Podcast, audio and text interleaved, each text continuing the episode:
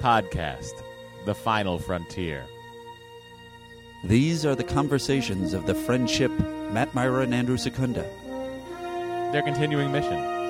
to seek out old adventures with contrived civilizations. To boldly watch episodes that one of them has watched before.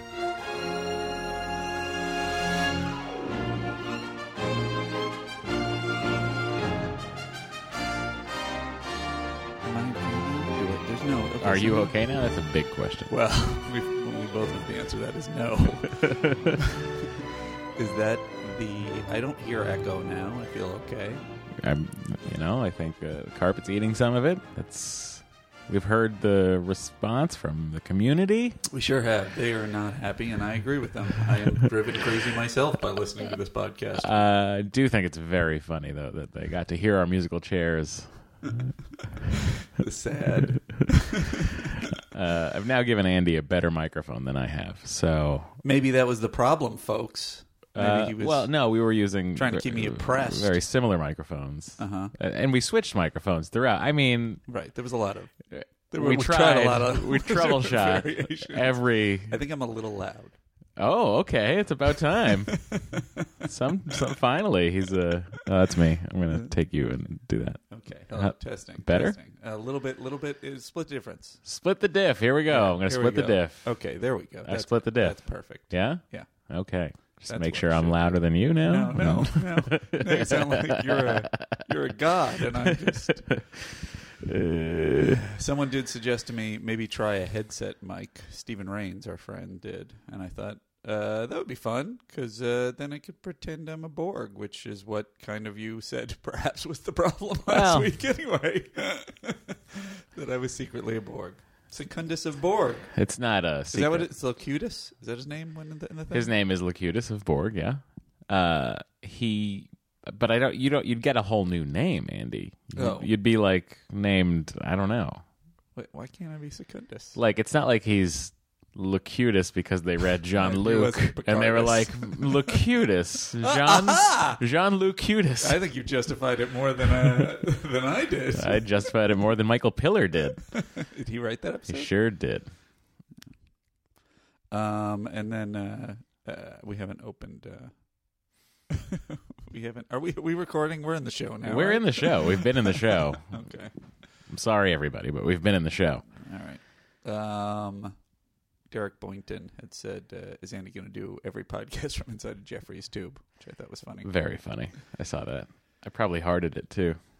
You probably did. Um, I don't know. You talk. I gotta set Okay. up sound effects and stuff. Well, first of all, thank you for bearing with us through all of Andy's problems. Um, We have I mutual appreciate it. Nope, it's mostly Andy's. Well, Uh, that's- his voice doesn't work. We'll have to do a poll. We've left his. Um, let's just call it a bare kitchen. We've left it. We are now in a carpeted office, Mm-hmm. and I gotta say, already sounds better. It does sound better. It was the kitchen. Okay, you can blame the kitchen, but we've That's done it. where in I your- prepare my culinary delights. It's you know you can't do a podcast. Oh, in your there. pita bread on the floor. That's where you receive your culinary delights from Postmates. it fell out while I was preparing a very lavish Mediterranean meal. Um, using only a plastic bag and probably a styrofoam container. Um, well, you know, a, a, a true chef can uh, can work with whatever tools are at hand. Now, we don't know for sure, but this office might be a punishment zone. Now, we're not told. Andy's law works a lot like Oh, no, the I previous fall- week. Falling into this glass case with collectibles. Oh, Get out. You can't go in there. I've broken a bunch of sci-fi collectibles. You can't. Don't touch the Rod Sterling action figure. Rod Sterling, ha ha! You said Rod I Sterling. said Rod Sterling. Uh, send your tweets to at Matt Myra. or don't. yeah, you don't. Um, hey, uh, Matt. Yes, sir. Oh, we didn't plug me in. No, you're plugged in. Oh no, No, you're my not. I heard that. computer. I heard that pretty well though. You heard it, sure. I think I, the audience heard it too. I think Ugh, I really thought for a moment that we had nailed it and we were like so set up we and were ready to about go. to be a legitimate, I can't deal with this. non-embarrassing podcast. I don't love our fumbling into the beginning of episodes that constantly happens. There's a split vote. And I could very well edit this stuff out, but that's out of my laziness that you're hearing this. I know that. You know, I uh, I got some advice from uh, from you know what? Uh, Maybe I shouldn't even bring this up now, but I got some advice from from uh, Kevin Porter, Uh-huh. a friend from Yep. uh, Yep. KT? yeah, because you would you had commented on how well their their show is produced, which it is. Yeah. Um, and uh, he gave me various suggestions, which I have not applied. Where did you run into him? I didn't run into him. I tweeted at him. Oh boy. I could tell. I could tell. Just as in any Stop interaction with bothering Kevin. Just as in any interaction with a girl, I could tell the moment that I had stopped being entertaining to him. and he was like, uh, maybe try this. Uh, it was Andy. pretty great. Nonetheless, Captain, Captain, we are being hailed. Hailing frequencies are open. hailing frequencies are open. Um, the first one is from uh, Alyssa L. Mm-hmm. um, Alyssa Lukeman, and she says, "Hey guys, love the podcast so much. Uh, my fiance and I came across it during a road trip. You guys are perfect company. We went to the Star Trek convention in Burlingame, uh, Bay, Ar- Bay Area represent." Back in December, where my then boyfriend almost did uh, a public proposal during during Jonathan Frakes and Brent Spiner's Q and A. Thankfully, he didn't. He was too nervous. But my engagement ring is rose gold with pink quartz. Do you know why it's pink quartz, Matt? Uh, that's what color dilithium is. That's exactly right. The level of thoughtfulness and nerdiness confirmed that I had indeed chosen the right person to spend the rest of my life with. Anyway, cannot wait until Andy begins discovering the later seasons. I'm hoping to see a plotted graph detailing how the average amount of Andys went up uh, as the seasons Mm. progressed. Thanks so much, guys. Well, I mean, Andy, it's not like it's not like a walk on Risa the later seasons. It's not like they're all, you know, wonderful episodes. Do you mean like a walk through Lothlorien? sure. Uh, I it's it's a um, you know e- even in later seasons there's gonna be some two Andys, some three Andys. I love how Andy decided I'm not for the listener at home when you hear some some some clanging uh, it's because Andy chose to use the loudest straw in the history I- of straws. I- as- it is stainless steel in a coffee mug. like like the podcast amateur I, I am, I thought, well, I'm drinking iced coffee. I should drink it from this steel straw. I also put my steel water uh, thermos on uh, the steel drawer. That, The only like way this would be funnier is if you kept your coffee on a drum set. all right, I got some to learn. That's all. That's okay. Um, hi, Matt and Andy. I can't believe you didn't mention Wesley. This is from Justice, the last yes. episode. Sure. And this is from Sarah Billingsley. Can't believe you didn't mention Wesley Cruster's strange, chunky, poo colored future sweater, which was so awkward and out of place on this obviously Southern California love boat themed planet. After all that running around everywhere in a wool sweater on a 90 degree day, maybe Wesley was suffering from temporary heat stroke, which caused him to tumble into. Yeah, but I don't know if they take that as a defense No, because I it was don't. in a punishment zone. No, it's very clear. Yeah, it Break the seems like you're rules, dead. You're dead. Dead. That's it. With the tiny little, little, uh, little syringe. I don't that think they we carry mentioned around. that sweater because I feel like uh, the, living in Los Angeles, you know, it's sweater weather currently, and you know, I've recently driven through Silver Lake and I've seen that sweater on people. I will say um, this episode, which we're about to. Oh, do you want to?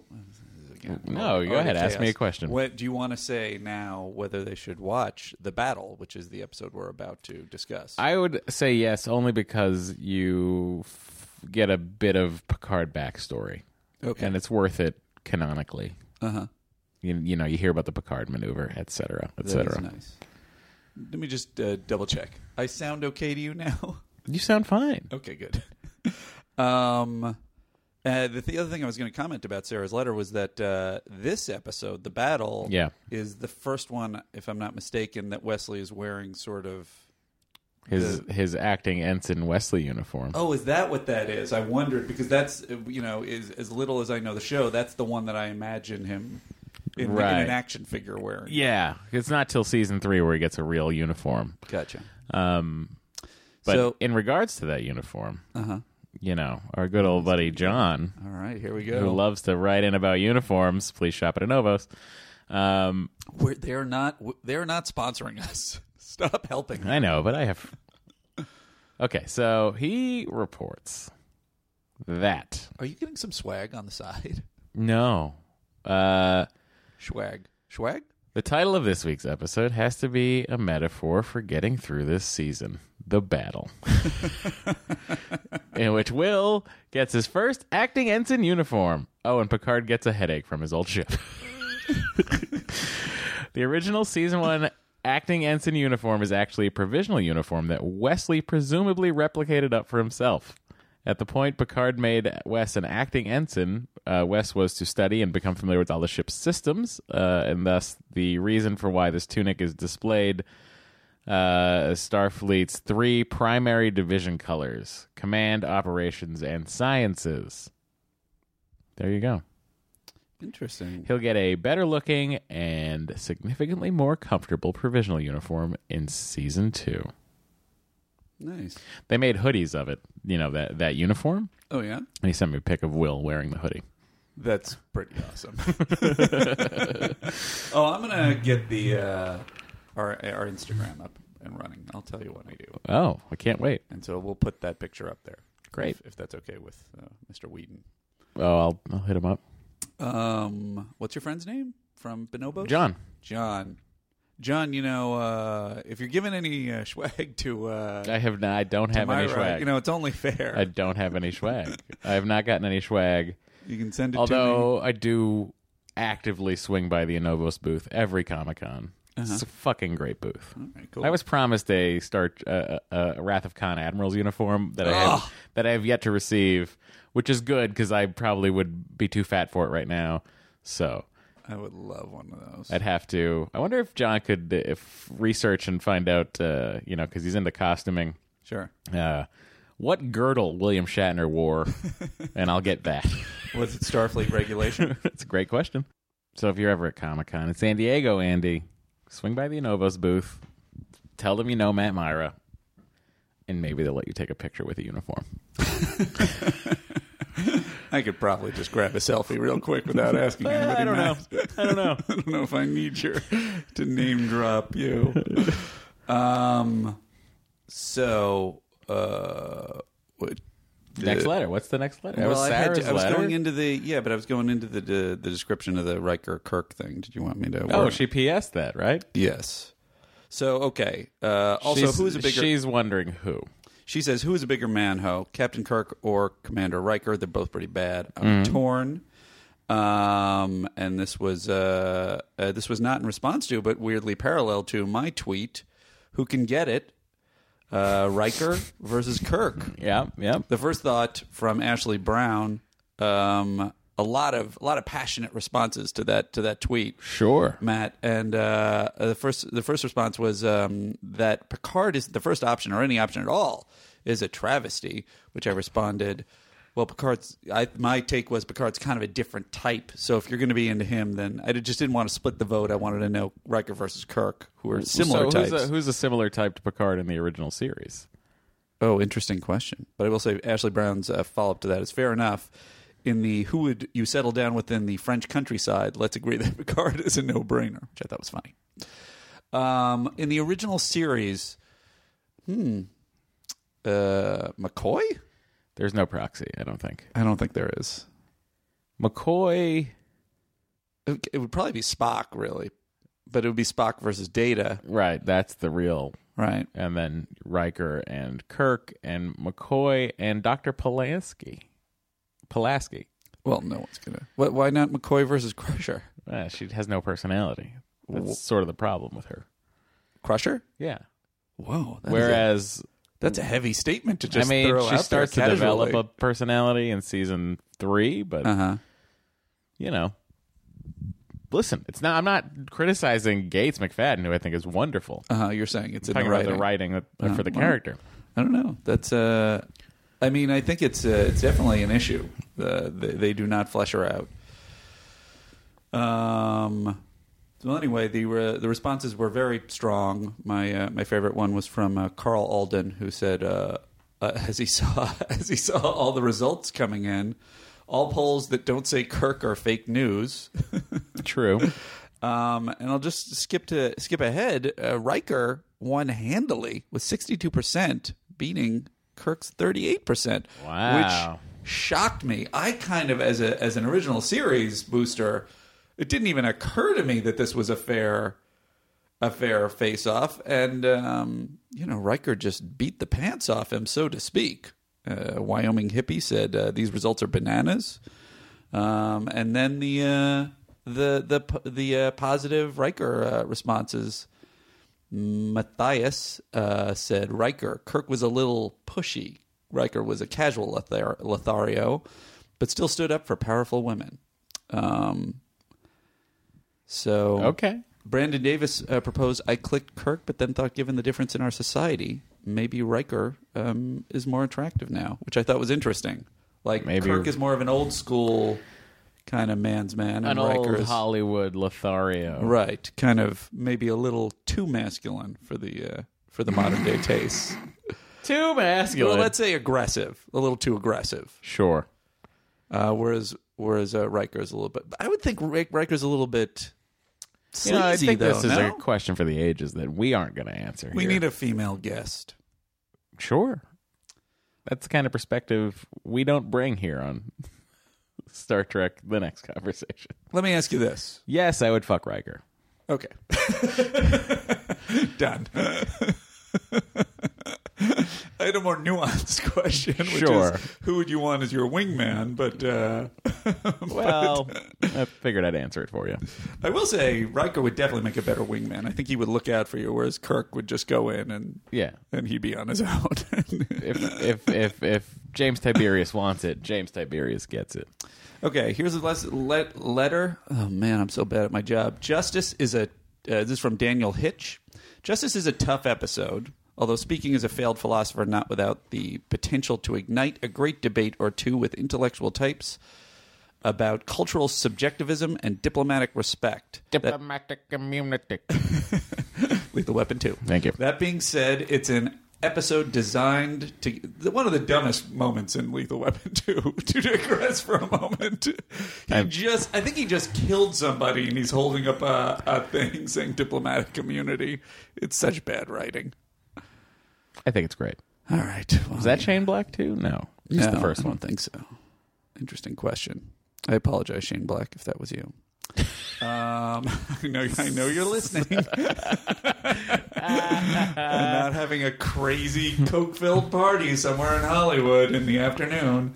Um, uh, by the way, invite me. Uh, that being said, uh, it's an episode designed to get some tits and ass into Star Trek, so win some, lose some. So I disagree with Daniel on this. I don't think it's uh, it's worthy of igniting a great debate because th- I think the episode takes no position, and the Edo Lord who sets up these rules, their perspective is completely unclear. So I don't know. I felt like it was a little bit, and this was a problem I think I see with a lot of uh, the early episodes. Lethal Weapon 2, he wrote the story. Shane Black. Yeah. Right. Well, you can't really hold them responsible then. Who I knows? Who knows how many? If it, if somebody wrote the story, that means there were a lot of changes in between when they were involved and when uh, it went to the screen. But uh, nonetheless, my point is, I feel like many of these early episodes were are almost like a teenager that uh, loves Star Trek but doesn't know how to write yet is like, hey, in all the original episodes, they had important moral stuff that they were dealing with, so I'll have some moral stuff that they're dealing with, but they're not really working it out, like what these episodes are about. Well, I think they spe- the, you know, as we said last week, I think Justice sort of uh, suffered uh, with some bloated early acts and didn't really give time to finishing the story in a nuanced way. Fair enough. Um, I wondered if you had an answer to this one from Andy Wardinsky, which was a tweet. Why does Jordy beam down there, beam down with Picard at the end of the episode? He has no lines, no reason to be there. Great question. Great question. Don't And, know. Um, I think that should close out the. Uh, That's that's it for our hailing frequencies. You should close them. do I have a thing for that? You can. values. So uh, don't listen to that. Cut that. one. Cut that out. Why? it's It was a it's, tease. it's Uh, for later. It's a tease. no one heard anything except for mm, I- what I heard was Jean Luc Picard saying panties. I don't know if that's what I heard. I really think you should cut it out. Why? All right. No one knows what it's for or when it's going to be. It's a tease. It's keeping them All listening. right. I'm telling you. They can't wait. Okay. Man, that's what you get when Andy gets to control his own sounds. Guys, I'm going to get better at this eventually. I no, he promise. won't. I guarantee you, he will not get better at it. I will get sort of better. I'll get a little better, All right. or we'll get an engineer. Mm, Why do you resist us getting someone to help us? yeah, just, you know, You don't want to do the things. I don't want to do the things. no one wants to do the things. That's the problem. Uh, so we're ready, right? We're ready. We're gonna jump right into it, guys. Ooh, we should have a theme song for jumping right into it. I mean, not jumping right into it. We would come up with uh, I mean, if like we a "Let's Tackle the Episode" theme song. if we had some sort of uh, phrase or something from Star Trek that meant "Let's get into it," like, uh, "Hey, you let's know. do this now." you know, maybe like uh, I don't know if I could just figure it out what it would be. Let's see what's out there. Engage. There we go, guys. You vamp like no one in the business, I pal. try to waste time so I can do the thing I wanted to do. Guys, You we're should've talking seen- about He's the got battle. his feet up for that. He's I looking am so cool. I just mean, so he is happy a to be here. podcast professional. Guys, this is episode uh production number 110. This aired November 16th, 1987. Stardate was 41723.9. Directed by Rob Bowman. I feel like we didn't give any credits last time, and now I'm going to start giving credits. We don't we don't give credits. Herbert Wright did the teleplay with a story by Larry Forrester. I mean, it is interesting. This is the first episode, and I think it's actually telling Mm-hmm. that I even looked at who the writers were. Um, I mean, I maybe looked Out of at, hate. Uh, dec- no, you, I know that you- he uh, Matt had texted me that he also thought this episode was not great. Yeah, and uh, right I off the- remembered it being better. Right off the top, this well, maybe your expectations were higher Yeah. because obviously you got to remember where I'm coming from. Sure. Yeah, yeah, yeah. Is it is it looks like someone snatched a bunch of scripts that in the middle of the night that the writers were clearly like halfway through and started shooting episodes. That's what the show feels like to me. So Sure. far. So this episode at least was coherent. The tension uh, maintained, and I feel like. You know, each of the act breaks was at least like, oh, okay, that's an act break. That's like, oh, I Sure. wonder what's going to happen Yeah, next. yeah. So I actually was uh, was happy with it so far. Well, here is your quick synopsis of the uh, episode from the Star Trek: The Next Generation Companion Revised Edition. Oh, did you ever say what when we whether we should watch this? You we uh, talked. I about did it, because I, and you said yes. I said it, it's worth it just to get some backstory on Picard. right, that was it. Um, while waiting to while while waiting to meet the Ferengi, Picard is amazed when his old ship, the Stargazer, turns up. But the unusual headache he's having increases when Damon Bach of the Ferengi welcomes him as the hero of the Battle of Maxia. By the way, Yes, better title for this episode: The Battle of Maxia. it's true. Uh, the incident in which Picard had to abandon the Stargazer after it was mysteriously attacked. To his own crew's ama- amazement, Bach presents the derelict ship to Picard as a gift. Most unmercenary for a Ferengi. But there's a method to his madness, in his madness, rather. At Maxia, Bach's son was the other captain who was killed after attacking the Stargazer. Bach has forged log tapes on Stargazer showing Picard firing first. As Riker, Data, and LaForge work to clear the captain, Wesley finds that energy waves from the old ship match Picard's brain scan. He also stumbled onto the other part of Bach's trap, a mind control device planted among Picard's belongings. Aboard his old ship, Picard is reliving the Battle of Maxia and is about to use the acclaimed Picard maneuver. But with the Enterprise cast as the enemy ship, Data devises a defense tactic and Riker breaks through to Picard, who destroys the device. Before leaving, they see Bach removed from command for insanity demonstrated by his giving away of the stargazer. There, you go. Ooh. What? Jinx. We Only are so us. good. An Admiral at Starfleet uniform. podcasting. so let's uh let's hear good old Jean Luc Picard's captain's log entry.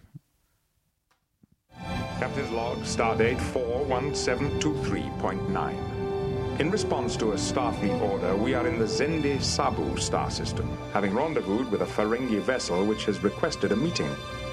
Although we arrived here and made appropriate signals to the Ferengi three days ago, they have so far responded only with the message Stand by, Enterprise.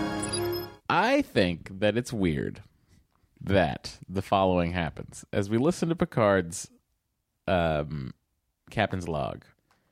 Captain's log, stardate Exterior. 41723.9. Oh The ship's outside. Yeah. in very response loud. to a Starfleet order, we There are is in the no sound Zenvi in space. Sabu star system. Once we having go rendezvoused inside- Mm-hmm. with a Ferengi vessel, Nice and which has quiet. requested a meeting. I Interesting. mean, I get that the ship has engines, but we're only Wait. supposed to hear that inside. But is that not a consistent thing? Oh, we only hear that inside. Fascinating. It is a consistent thing. We should only hear we. It's a. They do this throughout Star Trek. It's a problem for me, just as a fan of space and noise and stuff like that. What I'm saying is, when we have an exterior shot of the Enterprise flowing by, it should be silent. Now, in my mind's eye, so tell me whether this is accurate. Yeah. we only hear that sound. We don't hear that sound. Gen- maybe we hear it distantly in on the bridge, but we hear it more like when we're in Tenford or one of the like areas that are that are toward the edge of the. well, the sh- bridge has its own sort of sound to it, but the but I'm just I'm just making a half-hearted science joke that the eh, is it a joke? or a science uh, observation. nothing funny. science observation All right. that the sound should not. Anyway, don't worry about it. Andy, But you're saying they usually have no sound. I'm saying they shouldn't They should. It's just something that you've noticed from just Star now. Trek. Fair enough. and it that you shouldn't hear anything because there is no sound in space. I hear you. That's my thought I, I think that's on valid. space sounds. But you know, that's that's probably true of all. I'm trying to think, other than the things like um, what was the uh, the Nolan one la- Interstellar? Yeah, Um, other than things like that, we're like we're trying to be authentic. Every space movie has sound effects and lasers and explosion sounds and right. that's correct. Right. It'd be interesting to do one where it's just dead silence. I mean, what's the most accurate science fiction thing? 2001? Mm, Yeah. Yes, that's what I will say. I agree with you. 2001 is it. Um. So what do you think? What do you where, where, where, where are you coming in at on this? Uh, Well, just since you're addressing the the initial, uh, uh, well, this is kind of further down the line. Uh, all right, well, well, my next thing is uh, at eight thirty, and uh, I'm not set up for it. Do you want to? Uh, hang on, I got it. I got it. What was that? That was that was that was later in the show. Here we go. Okay, so the uh, uh, I like your oh, as we go recaps. Do you want to say what's happening uh, when the uh, Ferengi come on, or What do you mean? it doesn't matter? Oh, me capping what's happened so far in the episode? Yeah, that's my next thing. Oh, sure. Well, uh, the Ferengi, uh, they're waiting on the Ferengi, so, you know, silently waiting. They have nothing to do. They're bored. They need, like, you know, to figure out what what are the Ferengi doing? Last time we encountered them, they were jumping around like excited hamsters. What are they going to be like this time? Uh, so they're waiting to be hailed, and uh, they are hailed and told by Damon Bach that they would either be welcome on their ship or we would be happy to go to your ship. And the Enterprise is told, or rather, the Ferengi are told, "Why don't you come on board here?" Much to uh, Worf's chagrin. and then uh, and then they come on the ship and the um, and they're v- definitely well we'll just listen to a little Commander William Riker. Second in command, Data. Consul of Troy. We have heard that you use females. Clothed females. Most interesting. They are that, sir. And the android was mentioned too. What is its price? We should like to purchase it. He is not for sale. Commander Data is, um, His um, Is secondhand merchandise, and you wouldn't want it. second hand, sir. Oh, of course. A human joke. Um, well, first off, I think the uh, the Frankie have come a long way since their initial appearance. They made a lot of nice adjustments. They're not fucking Hissing. bonkers. Oh, they are Hissing. hissing. They're hi- well, they Listen are. to this. Excuse me, Captain. There. but uh, at least they're not doing a weird. But that's a reactionary hiss. It's not like a behavioral hiss. a weird uh, uh, um, crazy you know mime like performance of waving arms Right. you know they're cringing a little bit but uh, they've taken it down and grounded them a little bit more um, but the other thing is in this moment uh, uh, in keeping with our discussion of Riker um, he says they are that sir and kind of looks back at Troy in kind of a lascivious way Well, I mean, he course are probably being like, uh, right? Remember when we we sexed it up together? Is that what that, that moment I is? think so. Interesting, Has to be right. I, I guess. Um, and then they bring the uh, the um, the Stargazer out, which is uh, Picard's old ship, and uh, maybe you can answer this for me. And Yeah. I think we're going to get into it a little bit later. Um, uh, is Picard? Picard was the captain of that ship Correct. nine years ago. Yep. and yet uh, to skip ahead uh, in this scene let's just listen to the picard maneuver thing Their vessel, inviting us now to officially take possession of the Stargazer. Like before. No. In- Their vessel, inviting us now to officially take possession of the Stargazer. Like before. i'm really i'm at an all-time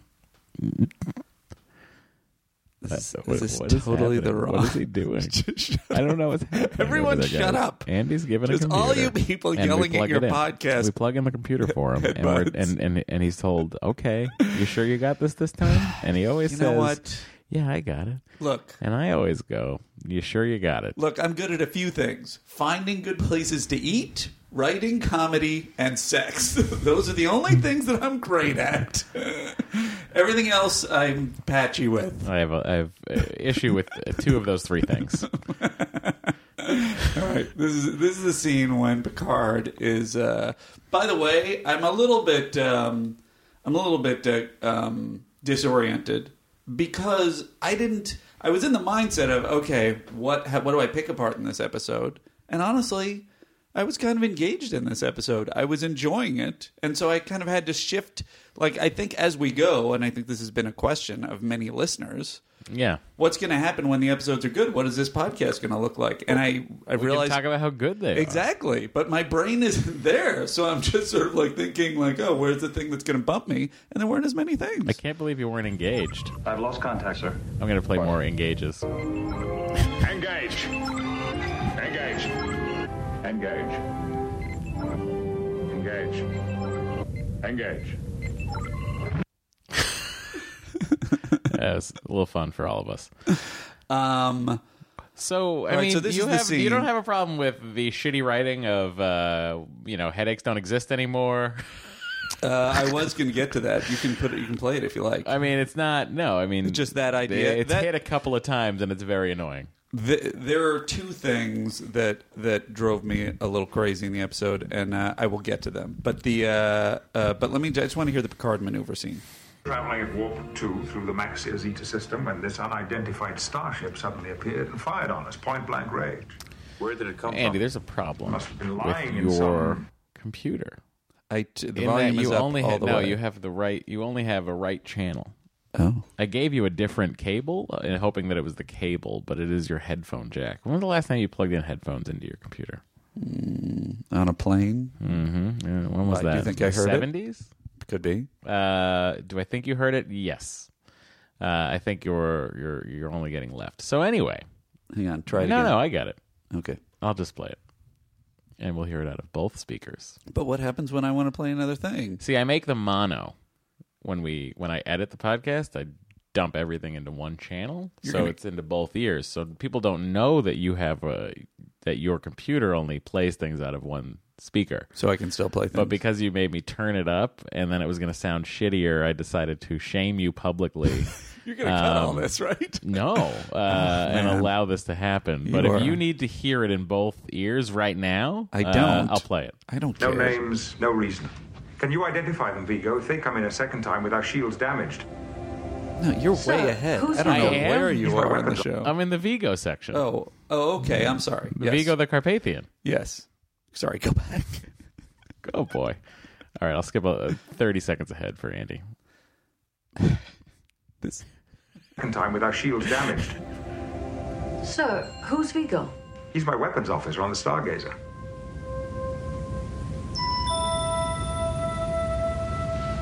Hmm, I'm getting quite caught up in this. Your shields were failing, sir. I uh, improvised. With the enemy vessel coming in for the kill, I ordered a sensor bearing, and when it came into the return arc, You performed what Starfleet textbooks now refer to as the Picard maneuver. well, I did what any good helmsman would have done. I dropped into high warp, stopped right off the enemy vessel's bow, fired with everything I had. And blowing into maximum warp speed, you appeared for an instant to be in two places at once. And our attacker fired on the wrong one. I did what any good helmsman would have done.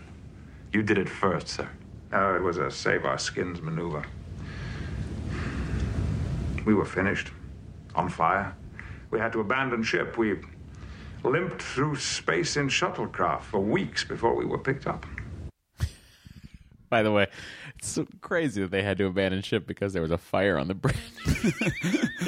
That is a that is a valid point. The other question I had. I have a lot of questions. Can here. anyone put this out? No, okay. Shuttlecraft, everybody. I I have an extinguisher right here. No. A future extinguisher. Are you on the fire suppression crew? No. Then no, we're Oh. getting in shuttlecraft. You're such a union stickler, Right. Captain. If if word got back to Starfleet Union about me letting you put out the fire, Um, uh, as, as a side note, since since we're on that issue, Yeah. can everyone on a this one's a Constitution class, Constellation. class. Constellation class, which was incidentally a thing that I read was they built the ship for Picard's office, knowing that he had been on a previous ship, the model, and then they put it in the show, and then uh, they had the bridge, and they made the bridge different, so it wasn't a, a const- constellation, it wasn't a Constitution class ship, so they made it. They put they ADR'd Constellation in Geordie's mouth when he said it. Oh, was he originally ADR being when they was dub the Stargazer an actor's originally a name. Constitution class ship? He says it's a Constitution class ship. Geordi does, and then they dubbed him saying Constellation class because the because the uh, bridge uh, that they finally used was different. Wait, so is that why? See, were they?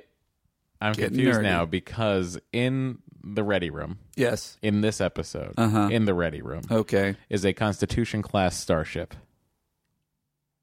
The what do you mean? In the Ready Room, there's a model where the Stargazer usually sits. Mm-hmm. There is now a model of the Constitution class starship, the USS Enterprise, NCC 1701, This ship. in this episode, okay. in his office. All right. is a Constitution class ship. What I'm asking you Okay. is with the thing you read, because I have not heard this information. It was just a guy who was I passed on the street and he no. it's okay, not- so no, I read it. my question in regards to that is, Mm-hmm. was the script as written? Mm-hmm. Was it written that he had a Constitution class ship, so that we were going to see like the old school Enterprise looking vessel, like the Excalibur or the uh, Constitution or the you know any of these other Constitution class ships? I can- and then in effects they were and then after in post they were like well let's make it a different ship entirely it was originally a Constitution class ship, ah and then they changed it to a Constellation class ship because they used a different bridge and they didn't want the sticklers to go, hey, that's not a Constitution class bridge. that i find crazy because the constitution class first of all it's a bridge module so you can pop in any bridge you want in those things Mm-hmm. if you're building a starship you drop in the bridge module whatever and that's why the enterprise a goes through multiple looking bridges in the star trek movies You can because just the, the Yeah, that drops into the ship, into the saucer section of the bridge. Weird. It's a Why do they bridge build module, it that way? It's called. Uh, you know, it- I don't know. I'm not. I don't work for the Utopia Planitia. I'd like to someday. I have. I've applied. They've repeatedly said, "Sir, we're not real." But I feel like as someone who just went on the run about how the uh, the the bridge modules are modular, uh, I think that it's uh, it's a little bit weird for you to then come at me like you're like, why are you asking me? you already had a bunch of information that I never would have but thought. a what I'm human saying being is would have. like, I- I guess if they were like, "S- "We're not going to do that build. We don't want to build out a bridge that looks like the Enterprise."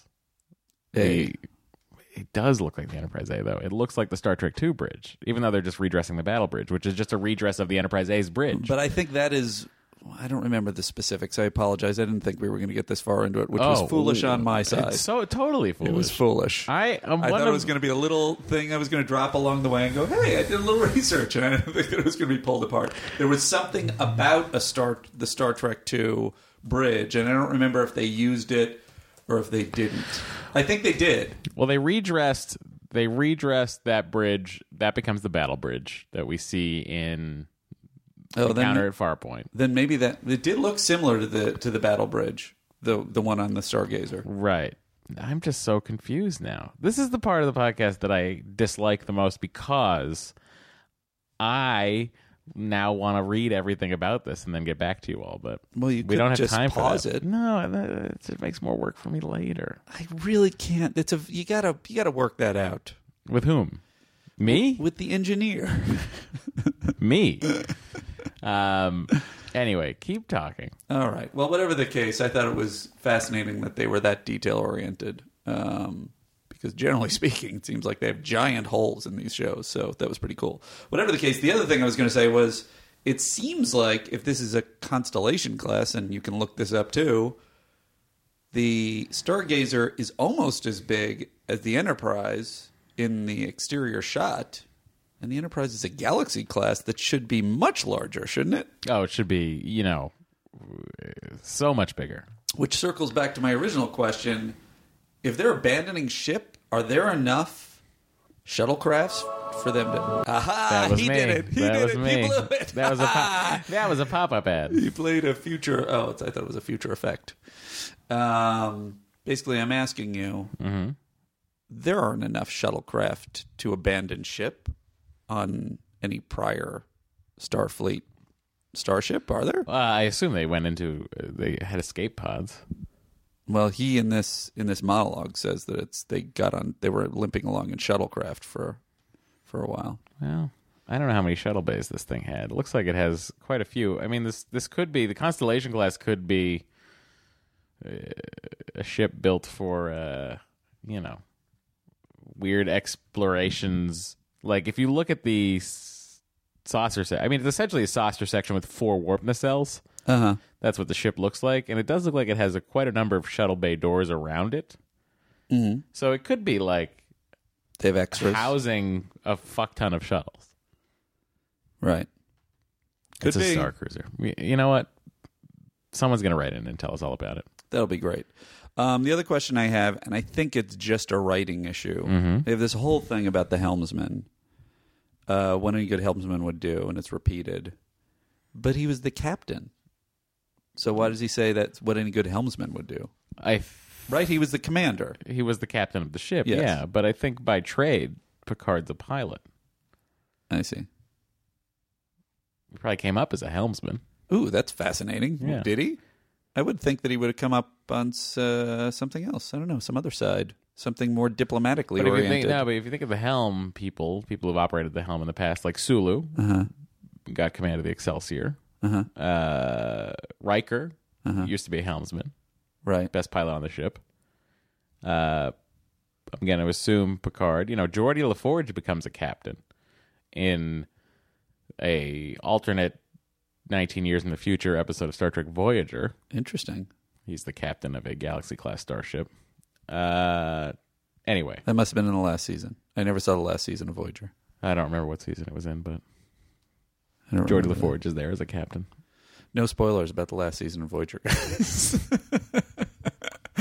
um, well, anyway, and then the um, the other thing about the scene is uh, he goes, "Hey, I'm getting quite caught up in this," um, and this is the second episode Mm-hmm. in about eight episodes, in exactly eight episodes, as a matter of fact, um, where uh, Picard's mental faculties have been affected by some exterior force. It's also the second episode in Actually, which third. It's the third episode out of eight. Naked now right. the- what's the one where his, where the energy being takes over his brain?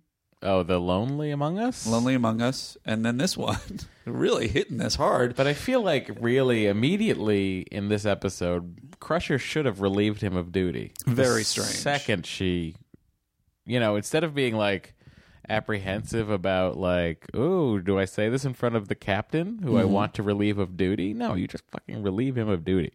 Right, You do your duty and relieve him of duty. right. Duty.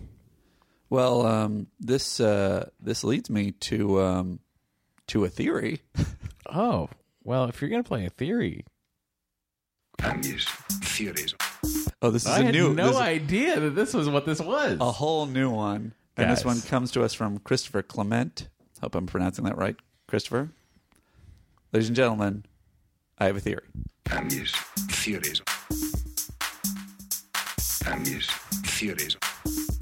Make, make it so.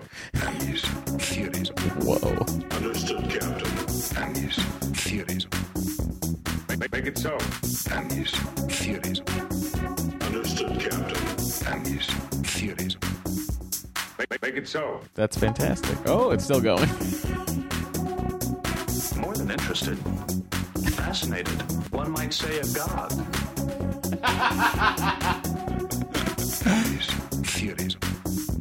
Make, make, make it so.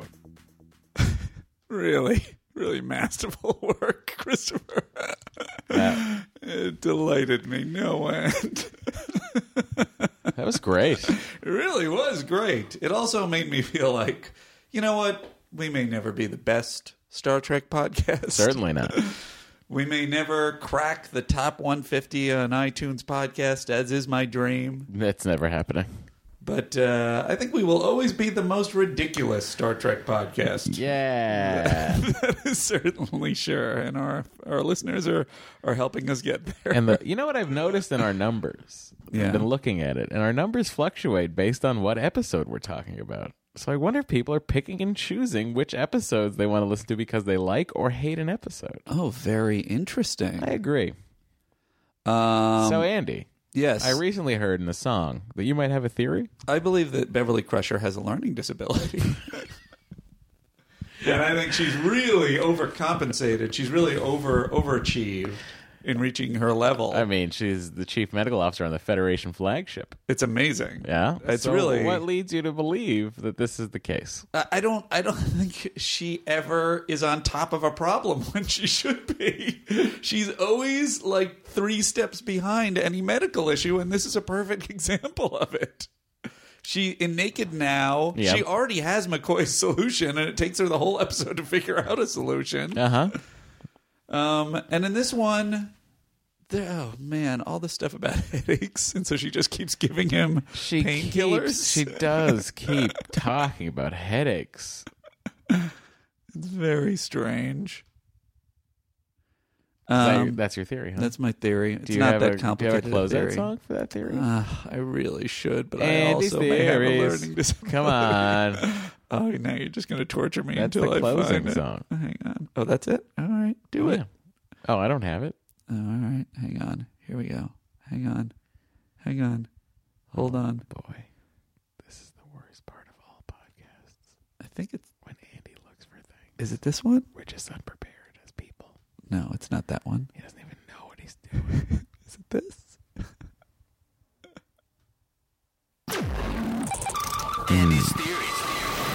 No, it's not that. That's a but different one. That's a different one, also from Stephen Rains. You have too many jingles. I do. I'm going to have to organize them with the information that saying Kevin that, Porter gave us and it's that never I happening. ignored. Um, so he can feel he can feel secure in the fact that that long conversation pointed to nothing. That you dragged him along for. I did. Um. Anyway, um, my next thing is sixteen seventeen. Where are you? Well, I just I wish I could. I wish I had written down the time code of the uh, of the headache discussion, the overwhelmingly annoying headache discussion. But head to your thing. Seventeen Mm. nineteen, you say? Yeah, this is uh, this is just. Uh, I got it. okay.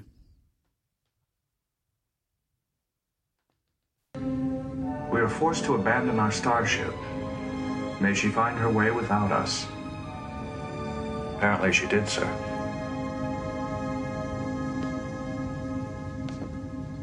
How do you feel, Captain? Oh, I'm fine, Doctor. Lieutenant Yar, run a structural analysis on the Stargazer for an impulse tow. Data, download all computers to the Enterprise and file. I'm. I'm going to look at my old cabin. Was that what you wanted to hear? Me? Yeah. Oh, is that sixteen seventeen? It was seventeen nineteen, and you s- agreed with me that that was the correct time. Well, I didn't agree with anything. Oh God, you all heard it. Did I? Here we go. Here's what you wanted. I to thought hear. you were Power finding. cells. I'm- Amazing, I want they 16. still work. There you go. The rest of the ship is clear of surprises, Lieutenant Yar.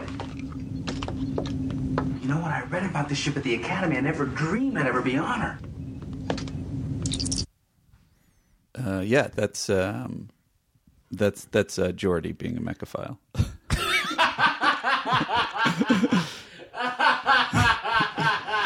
he might as well have said, "I've never, I never dreamed I'd be inside her." that's that's what it sounds like. to me. oh, That was the journey we just took I for you to didn't- fucking say that. I didn't. Uh, That I didn't- was- I thought I was finding it. We were going to do it quick and then move on. I didn't know you were going to go to the Spectacular. wrong area. It's gonna be- Spectacularly worth that. All right, Thank you, Andy Secunda. Geordie's mechaphile.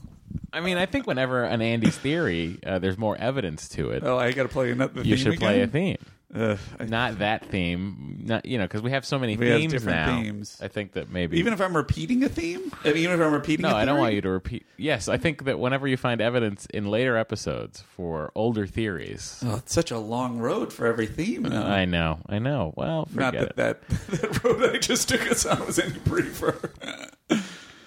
I feel like this is the worst episode yet for us. is, that- is that accurate? Oh and I, no! It just and I take full responsibility. It just for seems disjointed. Let's, but let me dive into the headache thing. All right. I thought that was what you were finding. Over by the here. way.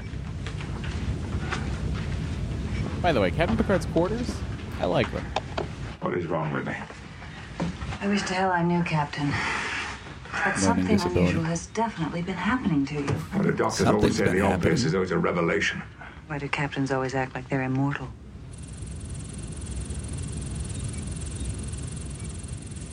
No.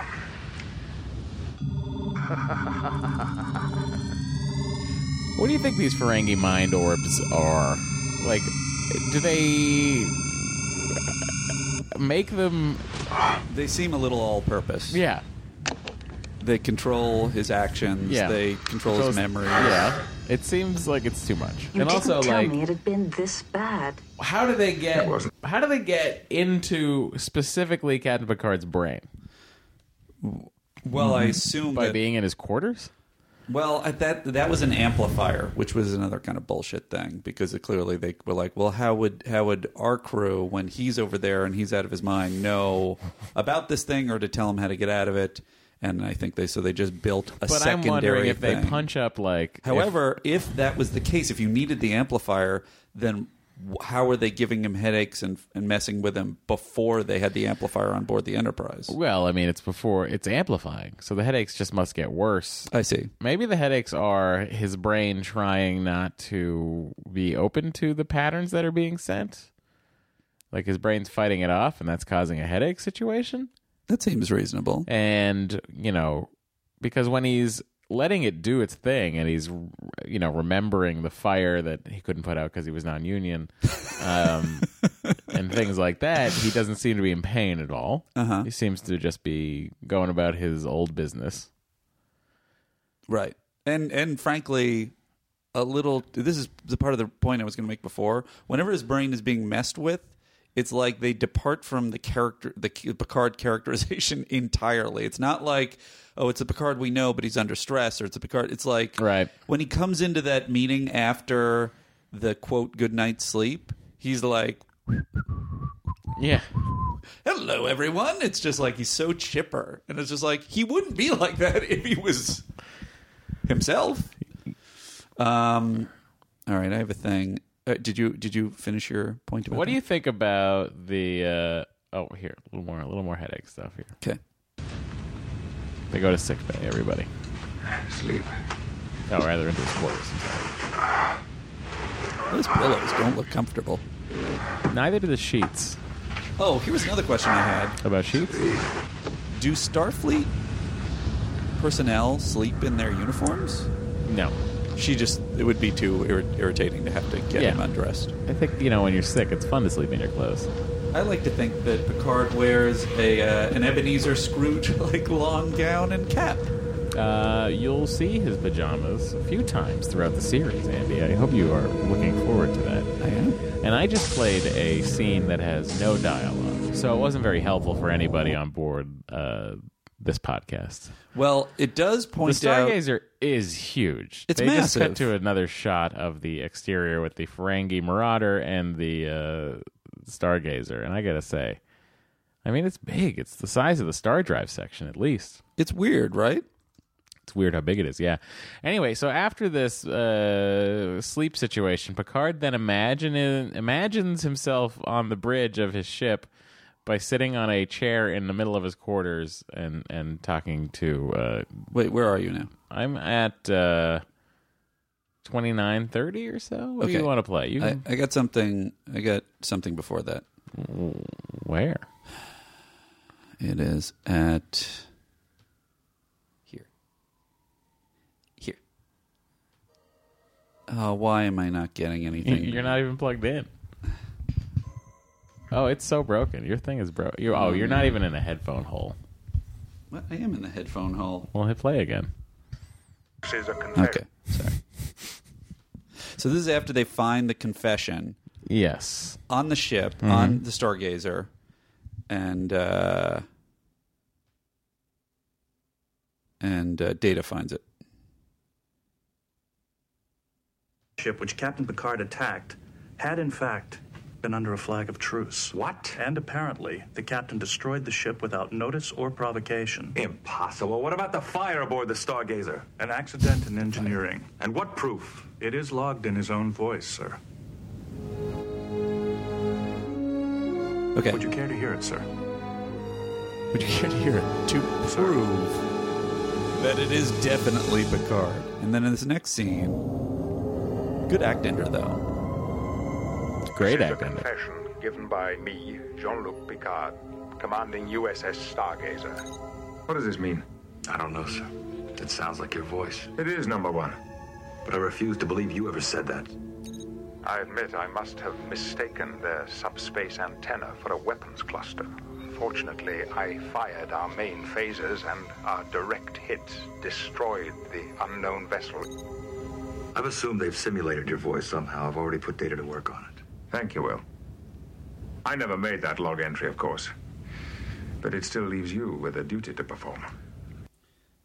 So in the, I don't I just there's no this is this so you tell me is this a writing issue or is this is there some technology technological perspective that I don't understand?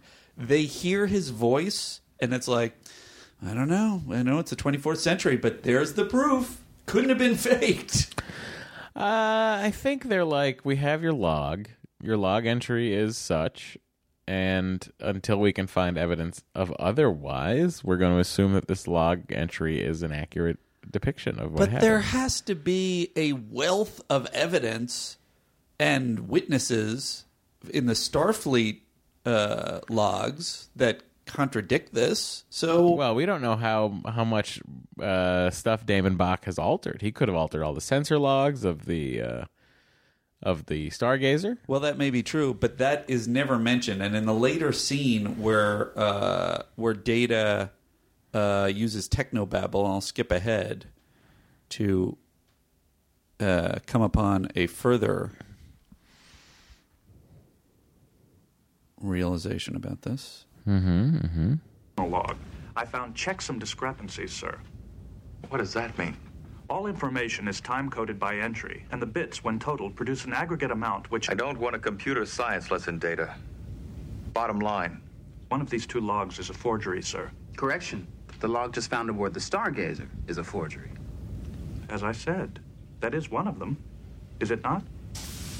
So they're putting all their money on these logs, on these audio logs, and Right. he's and he's saying, "Hey, uh, basically the information he he discovers in- late in the show here is, hey, I realized there's some discrepancies between these two logs." One of them must be a forgery, but we already know one of them must be a forgery because we know Picard isn't that kind of guy who would lie. Uh, and do all they this though? stuff. I mean, they, it could have been any situation that happened. Who knows why, why Picard's saying what he's saying?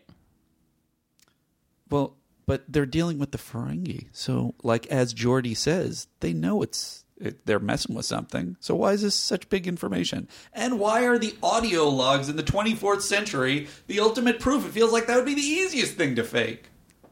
Listen to that guy who wrote the Handy's Theory song. He made Patrick Stewart sing about me and my theories.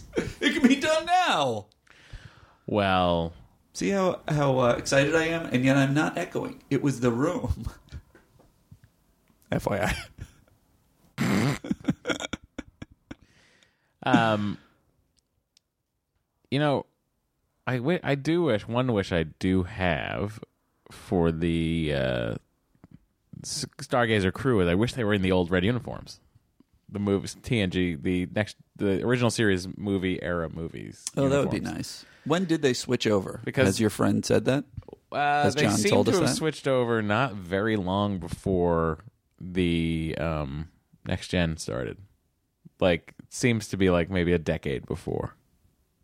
Oh yeah. Well, th- this would have been. Well, this was nine years before. I know.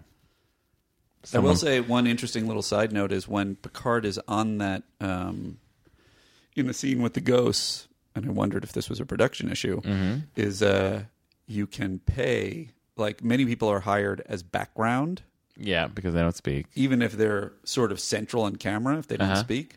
And the people um, on the Stargazer, the ghosts, um, you hear their voices, but you they never move their mouths. And I wondered if it was because they wanted to only pay them as background and pay some other voice actors less. Oh, that's very interesting.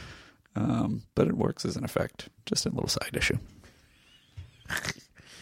Um, so you know, a- all that's happening throughout this episode is Picard's brain is getting more and more compromised, and he's having trouble functioning as the captain of the ship. We've gone over the log entry thing, but let's let's let's hear Jaunty Picard enter, shall we? Okay.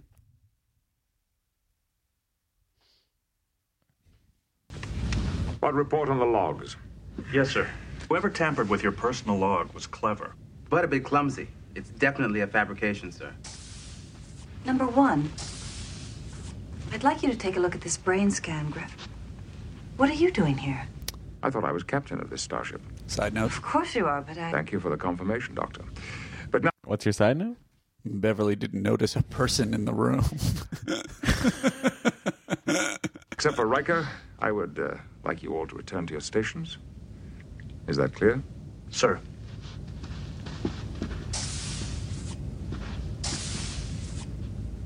You too, Doctor. I have business with the commander. Under protest, sir. instead of saying to her to to Will Riker there, uh, you know, I'm getting a lot of uh, weird things happening with his brain.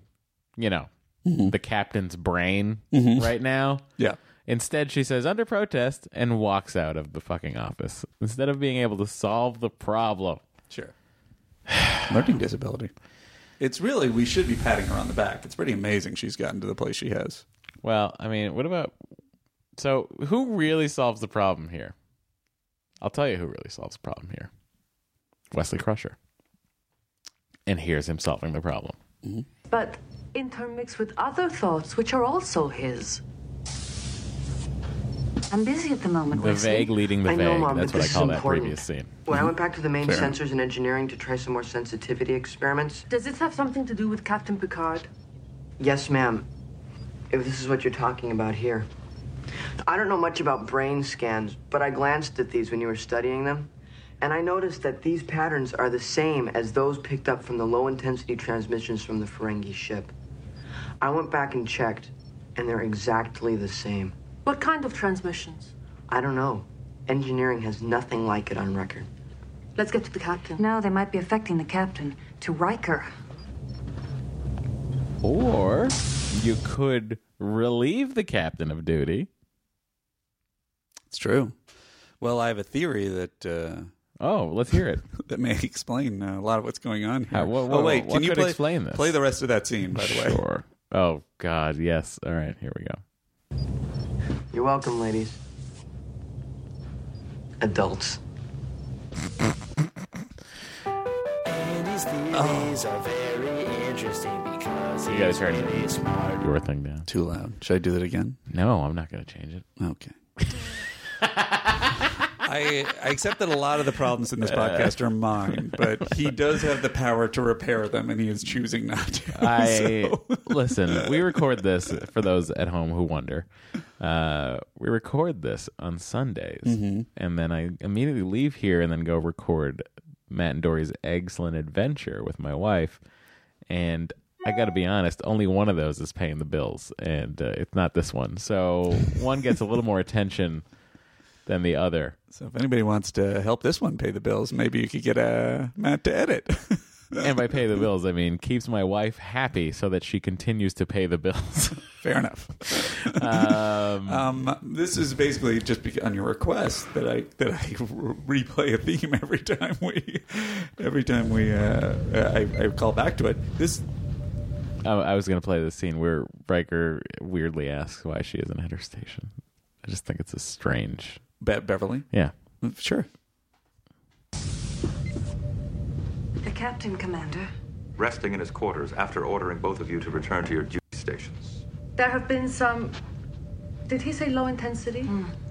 Some unusual low intensity transmissions from the Ferengi vessel. Did who say? My son. Transmissions which exactly match certain anomalies found in the captain's brain scans. What a weird way to unpack that as a writer. Very. So we're going to send them up, and we have to make sure that Wesley gets credit. As So- usual, Deanna Troy also is like just just like a, a barnacle on the side of the action Yeah. of the show. I'll I'll be I'll just walk along with you. Well, I mean, she is the hero of Lonely Among Us when she senses that Captain Picard is still out there somewhere. It's true. um, but it, it is it is such a weird thing to. I just can't imagine typing onto a typewriter or a word processor at the time. Uh, did he, there have been some toot crusher? Did he say low intensity crusher? Yes. Troy, there have been some low intensity scans coming from the. I just Right. find A that totally unnecessary. that, what we like- call in the business couplet. yeah, it just doesn't mean anything. All all we need out of that is for Troy could say there've been some we've been- there've been some low intensity si- uh, signals coming from the Ferengi ship. Then Crusher would say, "My son noticed them while he was looking at sensor logs." And since you're picking it apart, the even the conversation with Riker is is co- is is unnecessary because I think there would be I think if you were to write um, totally military style interactions, it probably would be a little dry. So you would have to pick your moments where they're not acting completely flourish it, by yeah. the by the book. They're acting like human beings. But this is an unnecessary moment of that. Like, wouldn't he assume if these two senior officers on the, on the ship are coming to him that there's something important, and Yeah. he wouldn't go, "Hey, why are you guys here?" Yeah, yeah. Um, but my theory, which we didn't get to, which supports exactly what we just listened to. Separate theory. yeah. Well, I didn't have I didn't have a theory. I never said my theory. I just played the theme. Oh, that was a new that. But I thought that theme. Don't worry. Continue. The theme was the, the theory was uh, building on that uh, my previous theory that Wesley Crusher is uh, is actually a g- brilliant psychopath. Uh huh. Uh huh. Um, he comes in. the The captain is in distress. There's something going on. His mother's incredibly worked up about it.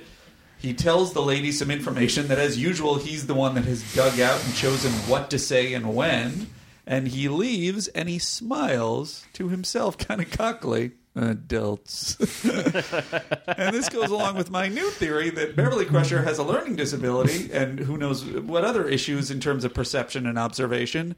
I think the reason that Beverly got to this high level is because Wesley has engineered the entire thing so that he could get on a galaxy class starship and work his evil plan, which I'm assuming will slowly be revealed over the course of this series. He is using Beverly as his pawn. It's a great theory. Thank you. It's a great theory.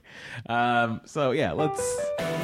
Oh, I didn't fix it. You did turn it down a little bit, and then I'll turn this up. You're good. Go ahead. Andy's theories are very interesting because he's really smart. Anyway, Something over there is affecting the captain's thought patterns. Computer, give me a location on Captain Picard. Captain Picard is in transporter room three. What? Computer emergency order to transporter room three. New information. Captain Picard is no longer aboard the Enterprise. Act break. Side note, um, Magil Barrett. Majel Barrett. Majel Barrett did the prior voices, but that's not her anymore, right? That is not her in that particular instance, which is weird. Interesting. I don't know if they really settled on her until later in the season. Oh, oh, it's later. Oh, okay. She's the, I mean, she's the voice of the computer. She was the voice of computer prior to that, though, right? in the original series. Well, not in the original series. Yes, yes, she is the voice of the computer in the original series. she is. Yes, that's weird. She was on the ship. I know, but she's the voice of the computer in the original series. The That's uh, double dipping, in my opinion, Majel. I also heard that they might have gotten her to record a fuck ton. Like that, I think they got her to record the f- uh, phonic alphabet. that was Matt's. That was my. I got an email from Petco. Uh, I think they might have before she passed got her to record the phonic alphabet so that they can build her voice Cool. to continue using her as the ship's computer. Neat. I either read that, dreamed that, or was told that by someone who was wrong. How many millions of dollars will some corporation make off of that phonetic alphabet over time? Uh, that probably would belong to CBS somehow. I wonder if the family will get residuals. Hmm, great question. Um, a side issue, uh, I believe, and I'm probably wrong on this. This is the first time I saw a lady walk by in the background in an old school uh, original series miniskirt, which I which I thought was delightful. I love those miniskirts, even though they were kind of absurd to be on a military ship. Um, but Troy wears one in Encounter at Farpoint, Fair enough. and But uh, is that Starfleet? the Encounter at Farpoint uni- is a Starfleet uniform? It is Starfleet. Men And then wear men, wear, those too. as well. This is the skirts, which are amazing. yeah. yeah, I really want to know just being fair. what uh, what the decision process was in the costume department. It was probably like shit. Let's do those little skirts. Eh, it's so sexist. Let's throw a man in it too. All right. All right. Well, I can't dispute that. Um, s- uh, do you want to? Do you have anything else You already. on this? I mean, do you have No, chrono- I'm- chronology? do you have anything else in this episode? My next thing is thirty-eight, Um, and it, and I don't even know that we need to hear it. It's just Riker contacting Mazago, and um, and I think uh, I really like that plot choice. I feel like first of all, the plot choice of like, hey, you're a first officer, first officer, first officer. Let's figure this out. Yeah, he has no recourse. He can't go above P- Picard's head and contact the captain. And also, the captain is clearly the one with the problem. He senses, based on their first discussion, where they're asking, um, "What's the main guy's name?" The main Damon Ferengi? Bach? Bach. Uh, him about uh, well, what about profit? And um, and uh, so he knows something's amiss. And uh, I, I just really like that. I think it's clever. This is really the first instance we get of the Ferengi really focusing on profit. Really, they that's not their deal in the in the prior episode. Do you? I don't remember. it oh, as they're being all their they're all deal. graspy with the with the uh, com badge. Yeah, they really want the gold. gold. But this is where we learn that they have a free market economy. fair enough.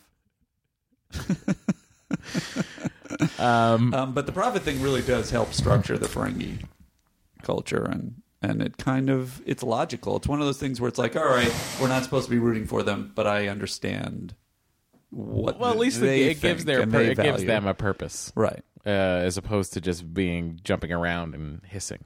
Sure. which is no purpose whatsoever. And then my next thing after that is thirty nine forty seven. Mm. Oh, but I already commented on that. That's the ghosts not talking because they didn't they didn't want to give them a day rate.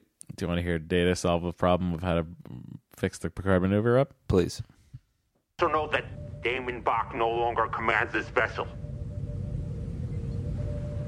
His first officer has confined him for engaging in this unprofitable adventure. Good luck, First Officer Riker. I have computed a possibility, Commander. Since even deep space contains trace gases, a vessel in the Picard maneuver might seem to disappear, but our sensors could locate any sudden compression of those gases. And use it as an aiming point to blow our captain to bits? This class starship has enough power to use our tractor beam on it, sir. Seize it. Limit its field of fire. Right. Concentrate shields at that point. Make it so. I hope you're right, Data. No question of it, sir. Riker is so pissy to so many people. I on don't that ship. understand this solving for the Picard maneuver. Mm-hmm. Let me uh, just explain the following. Okay. Picard maneuver, they fire at the previous position. That's what happens to the Ferengi ship. They fire at the previous position where the ship w- was, Mm-hmm. not the new position when they see two ships. Okay. The Enterprise crew now is aware of the Picard maneuver, is expecting the Picard maneuver. I don't understand why they just can't like by knowing that the ship is I just don't understand What, what I don't- they're doing. I'm not I'm not following what they're doing. what what data What Data's solution doing. is. So I- data solution I is believe to it's something about the sense where the sensing. gas Yeah, is. yeah, right, and put a tractor beam there. right. To focus the phaser fire to a part of the shield where they could increase the power.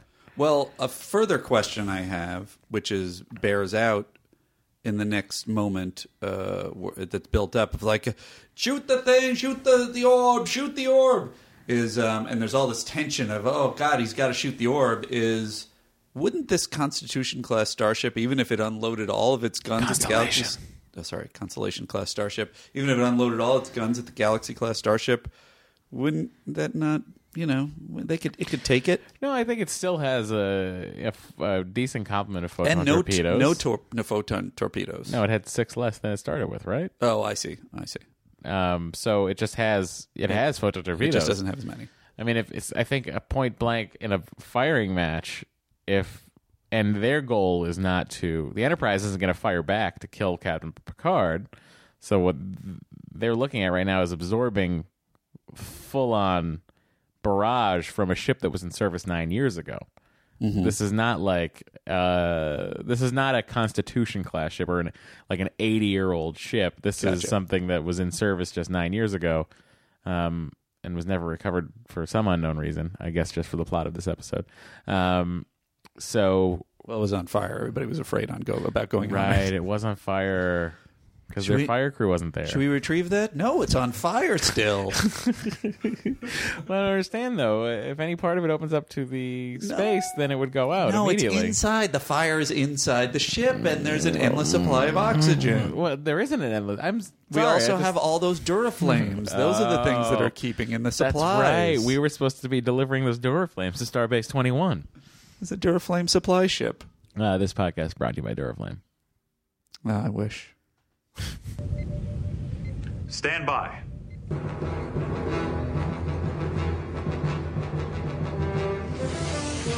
Lock on tractor beam. Ready phasers. Captain Picard, listen. Vigo, is that you? It's Commander Riker, sir.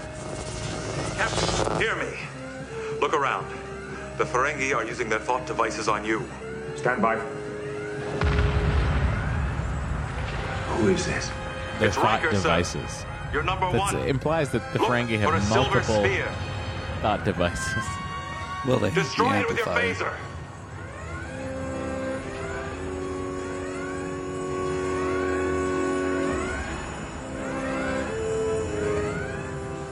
phaser. Phaser. I have a phaser. I recently remember that I beamed down with a phaser. Bach used it. Bach. Destroy it! David Bach. Phaser. Fa- fa- I'll just shoot this with the phaser, right? Destroy the Right? sphere. Destroy the sphere? I mean, I'm firing into fire right now. Will this make more fire? I'm disoriented.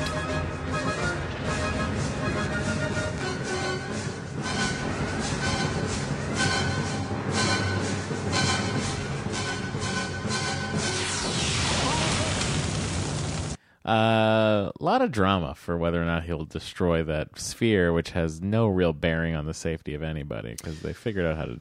It's a little bit of uh, it's a little bit of smoke and mirrors, dramatically, certainly that I'm that I became aware of. I mean, at the really, end what's of that. happening is that his headache's going away. So let's all feel good about that. It's pretty dramatic. Sir, I it's know your it's number dramatic. one, Riker. Sir, There your is headaches. Tylenol to your left. First, destroy the sphere. Get Then- the sphere. Okay. Okay, baby Also- aspirin. They can't they can't beam in because the shields are up, right? Which is not entirely true because if they know the frequency of the shields that are Because it's Starfleet. It's Starfleet, they could beam through the shields. Or, or the It would have been a problem solver. or the like, Star Trek two trick. uh, the of command putting codes. in the command codes. Sure, and then Yeah. lowering the shields. Yeah. Such a great moment. Ah, Fire. so great. It's a little bit of a it's a little bit of a cheat, but I guess when we cover the uh, Our shields are down. Raise them. It's great. it's a great movie. um Matt. That's me. Uh, oh, I just want to play one more little. Oh, thing. please. By That's, all uh, means. That's not a critique. It's not a comment. I just thought it was a nice little moment at the end of the episode. It's a Quement. Personal vengeance. Seems there was no profit in it. In revenge, there never is.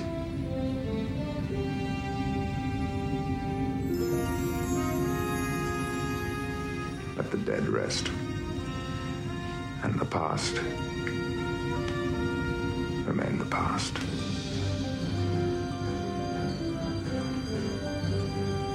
Enterprise, lock on. Beam me home, Riker.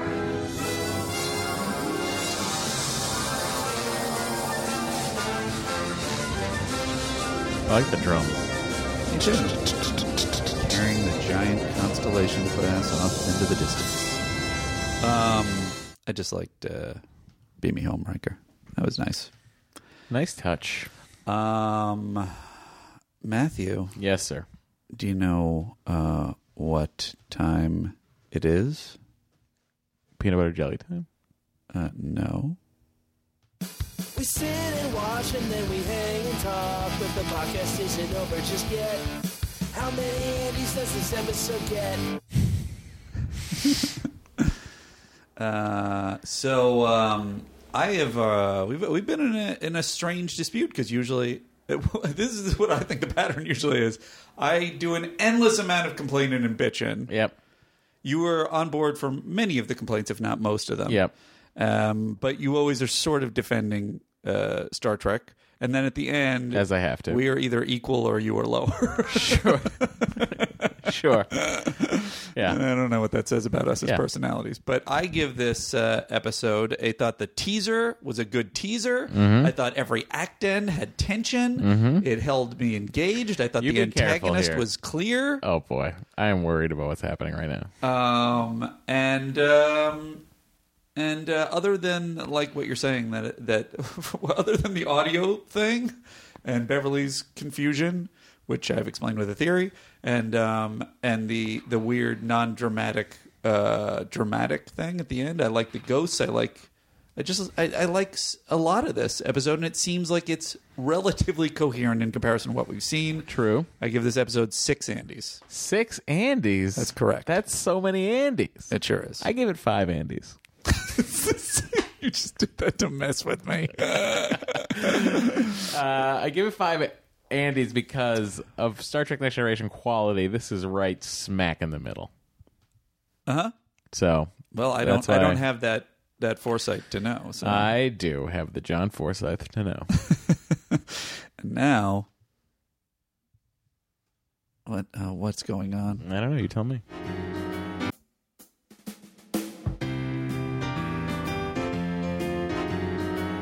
a horn section there? Well, it's the MVC. That's a yeah, really we're the good one. MVC. Only Matt and Andy know who it's gonna be. Will it be Data, Riker, Troy, or Dr. Crusher? Gotta fill the time with something, at least until season three.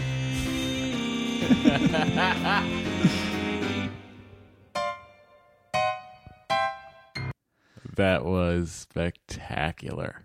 We've heard that before. Um, I for me, it's hands down. It's it's Riker. He has the the clever move with the uh, Whoa! with- with- he has the clever move with contacting the first officer. He um he he is the one who figures out about the the globes. He um You're so wrong right now. I've never heard you more wrong when naming an MVC. well. You've only had seven opportunities to hear me. Well, that's true. We've only so far disagreed once.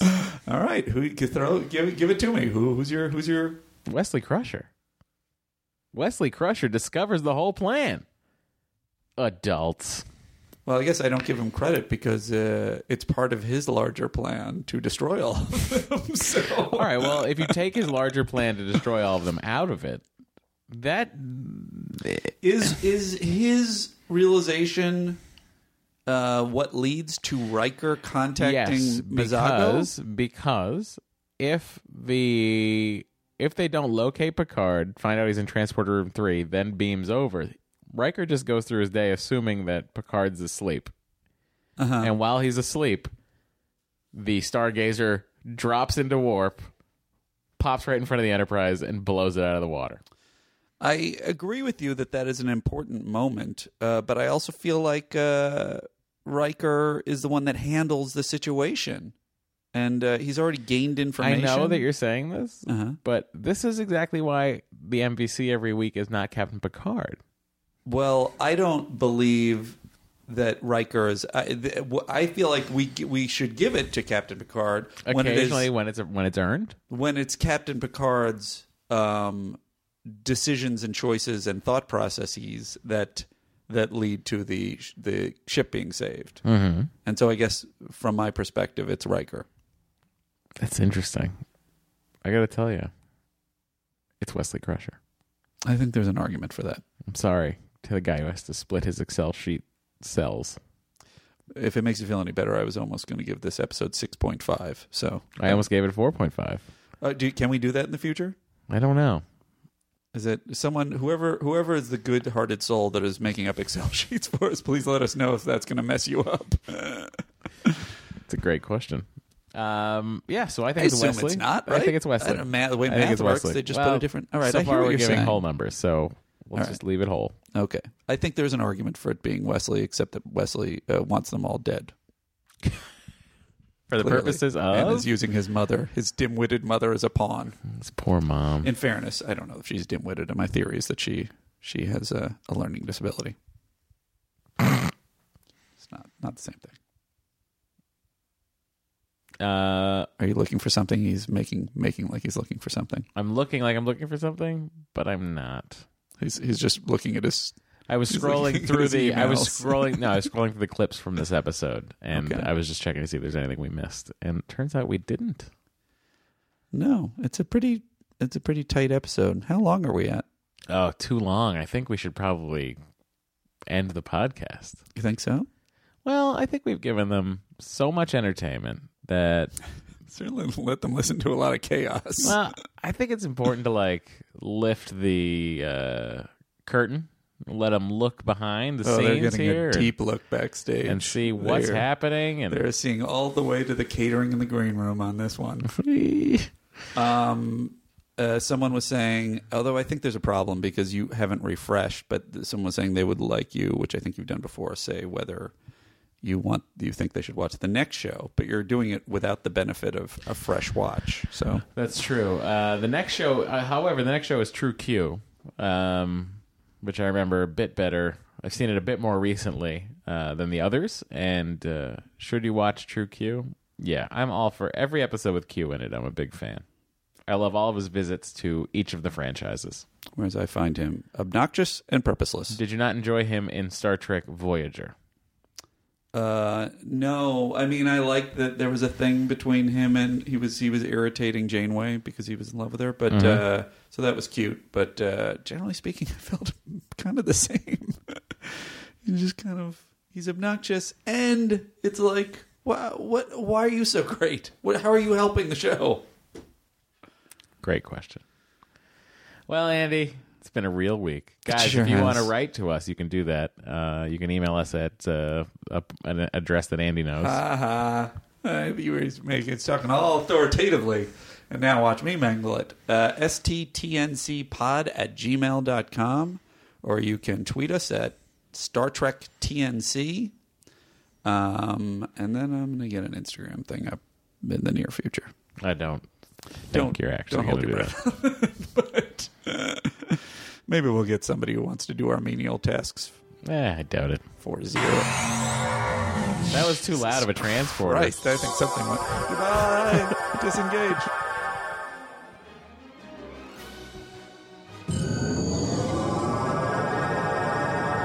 Goodbye. Disengage. Forgot my keys.